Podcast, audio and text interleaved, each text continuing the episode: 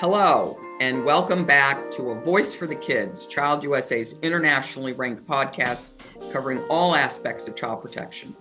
I'm Professor Marci Hamilton, CEO and founder of Child USA. Today, we have another newsreel episode where I'm joined by members of our team to discuss the unique ways that they are fighting for the civil rights of children at Child USA. Joining me today is Karim Sharif. Karim is a current student finishing a master's in social work and a master's in social policy at the University of Pennsylvania. He's been interning this year with us at Child USA, merging his passion for social justice with Child USA's mission to prevent child sex abuse and neglect. When he's not working toward an equitable future, he's tinkering with musical devices, begging his four cats to stop knocking things over or biking around Philly.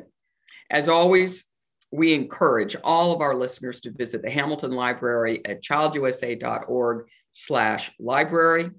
The Hamilton Library is a free and open online resource curated by experts in child sex abuse for survivors, parents, advocates, lawmakers, teachers, coaches, and anyone invested in the well-being of children and the prevention of child sex abuse. Hi, Karim. Hi, Marci. How you doing? Great, great. I'm so glad you're joining us today. Uh, it has been so great having you with Child USA this year. Thank you, thank you. It's great to be here. It's been an amazing year so far. Well, you you really um, having someone who can make the judgments of someone with an MSW that's a big deal in this kind of an organization because we're all think tank, all research all the time, but we have a fair amount of interface with survivors.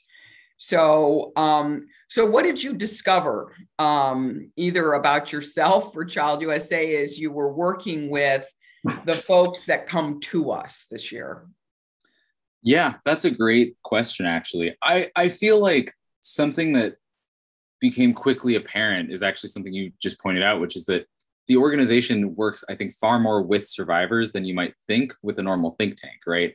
Usually the think tanks are kind of 10 steps removed, not necessarily interacting with their constituents, but Child USA, they're at every level. They're involved at every level of the organization. And that's something that's really rare. But like you're saying, that that requires just such a different level of engagement with those folks to make sure that not only are they being heard and their voices are being centered, but really that we're doing it in a way that makes sense both politically as well as in terms of the research we're doing. It, it, it, it falls into every step of the design. And that's both something that's been really wonderful to kind of get acquainted with, but also something that I think is so unique and so fascinating about this organization. So, um, so I, thank you. I, that really um, actually makes me feel very, really good. Um, so you know, you clearly are someone who is devoted to social justice. And I'm going to guess this comes from uh, early in your life, but what is it that motivated you to do what you're doing now? Oh, man. Um, I guess, you know, you're right to guess that it started early in life. I went to a very non traditional high school that had a very social justice oriented curriculum. And at a certain level, that was something that really got me engaged with the material. And then I kind of just continued that through all of undergrad. Getting out of undergrad and going into the workforce, I was working in music and that kind of thing. And I really loved it because I love music. But the thing that I really felt like was missing so much of the time was that more human component, was connecting with people and making something happen that felt meaningful beyond that single moment, right? You record a song with someone, sure, but you make a change in someone's life, you get involved with a movement that actually can make a difference in people's lives, you see legislation or community empowerment, and that's just a different feeling. And so that was like in my year and a half outside of that, that was the thing that was missing every day. And when the pandemic hit, I actually was just looking at grad programs and decided to come to Penn. Um, from there, I spent my first year working at Kensington High School here in Philly as a counselor. And that kind of narrowed me in and got my focus interested in education as well as like children's rights and kind of just seeing how within the education system so often kids are left behind. So getting involved in kensington high school really showed me a lot about where kids fall within the education system and kind of getting invested in that and seeing you know the thing i learned or not learned the thing i really was reminded that year was that kids are smart. Kids are geniuses. They know the lay of the land. They see like how the cards fall and they know when they're being left behind. And that was something that to me felt like a systemic failure because at that school you had incredible teachers you had an incredible staff of people working day and night to support these kids without infrastructural support. And so that was kind of where i wound up getting really into policy. One thing led to another and i wound up at child usa well and we're the winners. So so uh so tell me um tell us about a little bit about the msw program you've been in and how it led to you working with Child USA this year. Yeah, so Child USA is one of the internships that's offered in the MSW program I'm in. And what's interesting is that when I was looking down the list of places to intern for my second year, it was one that had apparently no applicants. And I felt like that had to be a fluke. And I felt like I was somehow sneaking in like almost like getting rid of a list and putting my name at the top or something because I was like, no, this has to be competitive. There's no way that I'm the only person applying so far. Um, and lo and behold, I got in and I got to meet with Jill and just never never looked back. But the program itself, uh, the one I'm in, is a two-year program for a master's in social work, and my specific track is actually what they call macro social work instead of clinical practice. So it's very oriented towards nonprofits, towards policy and legislation, and kind of looking more at like the organizational level for community empowerment instead of on the person to person basis. And Penn's program is not the only one to offer that in the nation, but it's definitely, I would say it's the one that offers the most refined version of that because a lot of programs don't offer something like Child USA.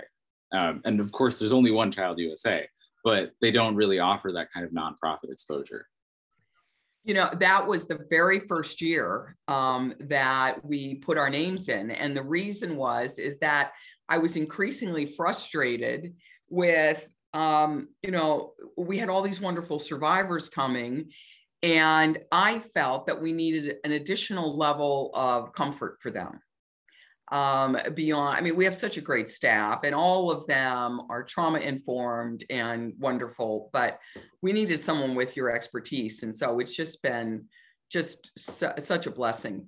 But, you know, one of the things that we started this year and, and not in small part because you're here is um, working on uh, communicating survivor stories um, which we are now are lining up these stories. They're amazing. Um, we are very fortunate to have them in the Hamilton Library. So could you talk to us about the experience of interviewing the these survivors and um, and what did they think about the process? Yeah, I, I mean, I guess first of all, you know, it's such a it's a rarity, I think, in in the culture at large to be able to do a project like this and really work with people to tell their stories in a way that is empowering. And that was something that i know was important to you and i know was important to the organization as well was to make it so that these stories are are for them instead of about them for us to then profit. And it's been such a beautiful process to really work with them and have it be something where they get to put edits they get to add things on and they get to talk about it. Um, I've had survivors talk to me about things that they've only told a therapist. I've had survivors talk to me about things that, you know, happened 50 years ago that they're still processing. And that's something that I really personally value. I see that as a as a really important connection that I don't take lightly. Um, and I think that that also speaks a lot to the trust they have in the organization and it speaks to the level of willingness they have to make this be something that's both for survivors as well as part of a movement that will give survivors more resources and will give survivors justice right? We see so much of i think policy ends up being about a theoretical person. It's something where we talk about oh you want to help out the needy child and that's important and ideally especially when we're saying help needy children, they'll be like, of course. But I think there's something to be said for really connecting with people and humanizing the efforts that we're doing. And that's something that you can't do without really working with the people who are experiencing these things. Um, and so that's it's been humbling, it's been inspiring, and it's been one of I think the most important tasks I've ever been able to do in my life. I had a survivor at one point email me and say that the reading the story back at the end was one of the first things in a long time that brought them in their words closer to the light. And that like as you can imagine i cried reading the email and then immediately kind of thought about what that meant in terms of a movement and giving that opportunity to different people to be able to find a chance to both do good in the sphere where we need these things to happen while also getting healing out of it it's really remarkable um, your ability, your rapport with the survivors. Um, you know, what about what have you learned about um, your area of expertise and interest by coming to Child USA?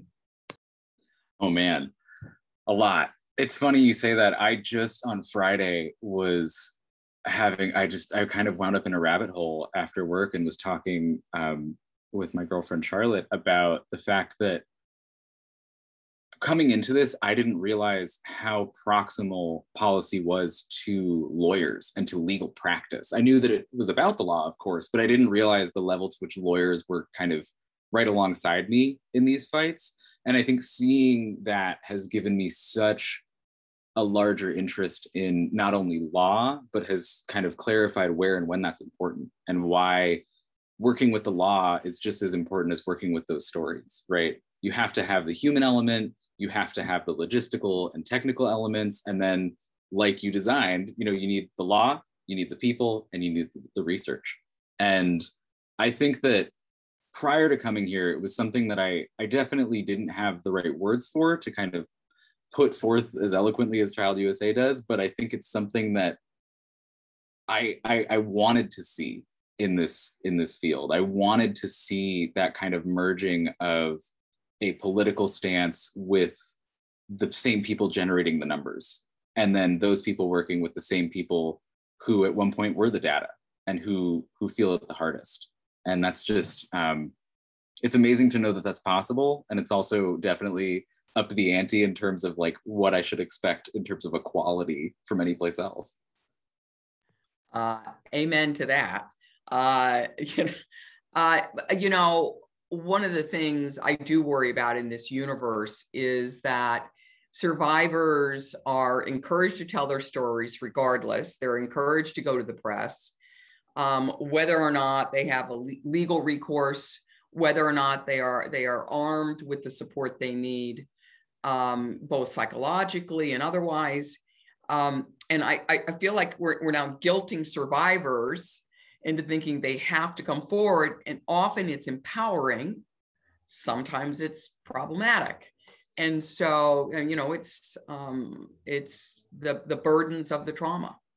So, um, so one of my dreams is that we'll have so many therapists out there that will be educated about not just survivors, but also the legal possibilities because they're so empowering um, but also that then they can be helpful throughout the legal process.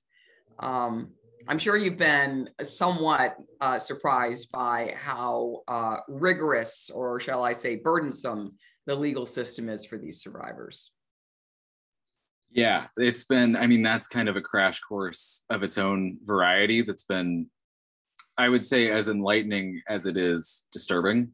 Um, but I think that that's such a, a, testament to why communication like Child USA's work is important because one of the core things, and, and certainly one of the cores of my own interests is legibility. And you have to make something in the law be understandable to a person who is going to have to interact with that law, or what's the use? Um, and that's been, I think, a crux of not only these survivor stories is having an opportunity like because in those we have this opportunity to clarify legal practice in the same breath as we're clarifying mental health terms and mental health experiences and humanizing those things and connecting them and you have that in the stories but we also have that i think in a lot of the materials child usa is putting out it's just it's been such a stark reminder of how slippery these systems are, right?